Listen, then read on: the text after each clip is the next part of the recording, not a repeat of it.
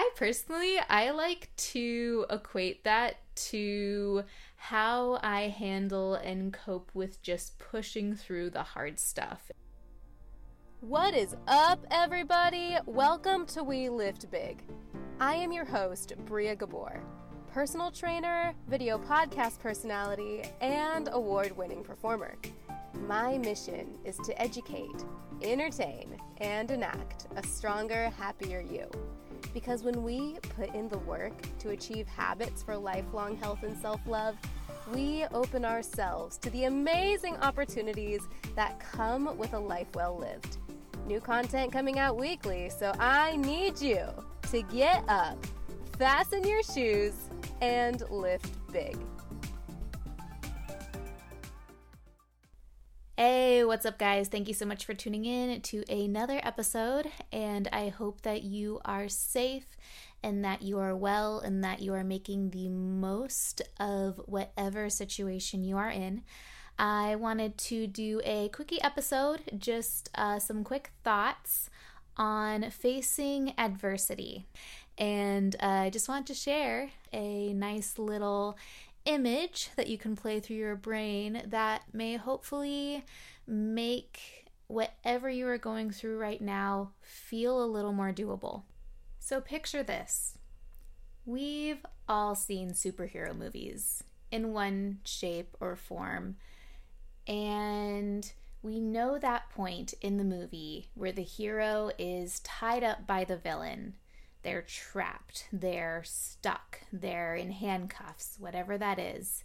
And the villain is monologuing to the hero about, oh, I'm going to take over the world.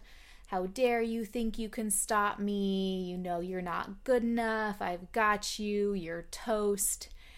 And the hero starts to slowly take themselves out of their situation, whether it's taking off the handcuffs, untying the rope, and they're secretly doing this while the villain continues to monologue and talk about how they were so right and you can't do it and it's hopeless and all of those things. And the villain is so caught up in his own speech that he doesn't even realize that the hero has made their way out the door. They're escaping, and then um, 99.9% of the time the hero um, makes their escape. And the bad guy is like what the hell? How did i miss this? So the bad guy is our negative thoughts saying you're stupid. Why did you think you could do this? Like uh i don't want to be here anymore. I don't want to accomplish this. Like this is so hard. Like that's the bad guy. He is monologuing his business and how he's just gonna take over and you're gonna get obliterated. So here's the thing we are always gonna have negative thoughts. We are always going to face mental blocks and physical blocks and tangible blocks. Just blocks are a part of life.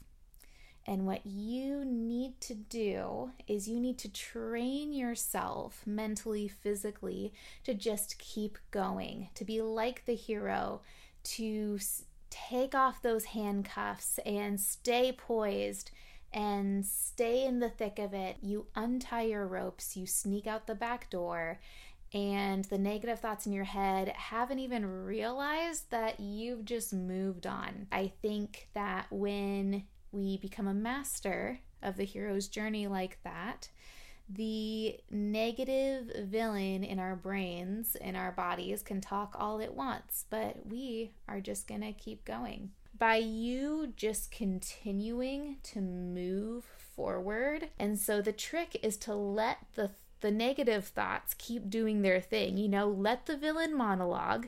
Villains like to talk. Negative thoughts are natural for humans. It's part of our biology. Let the villain monologue all he wants while you sneak out the back door and you keep going and you reap the benefits of everything you've been working towards. I hope this all makes sense.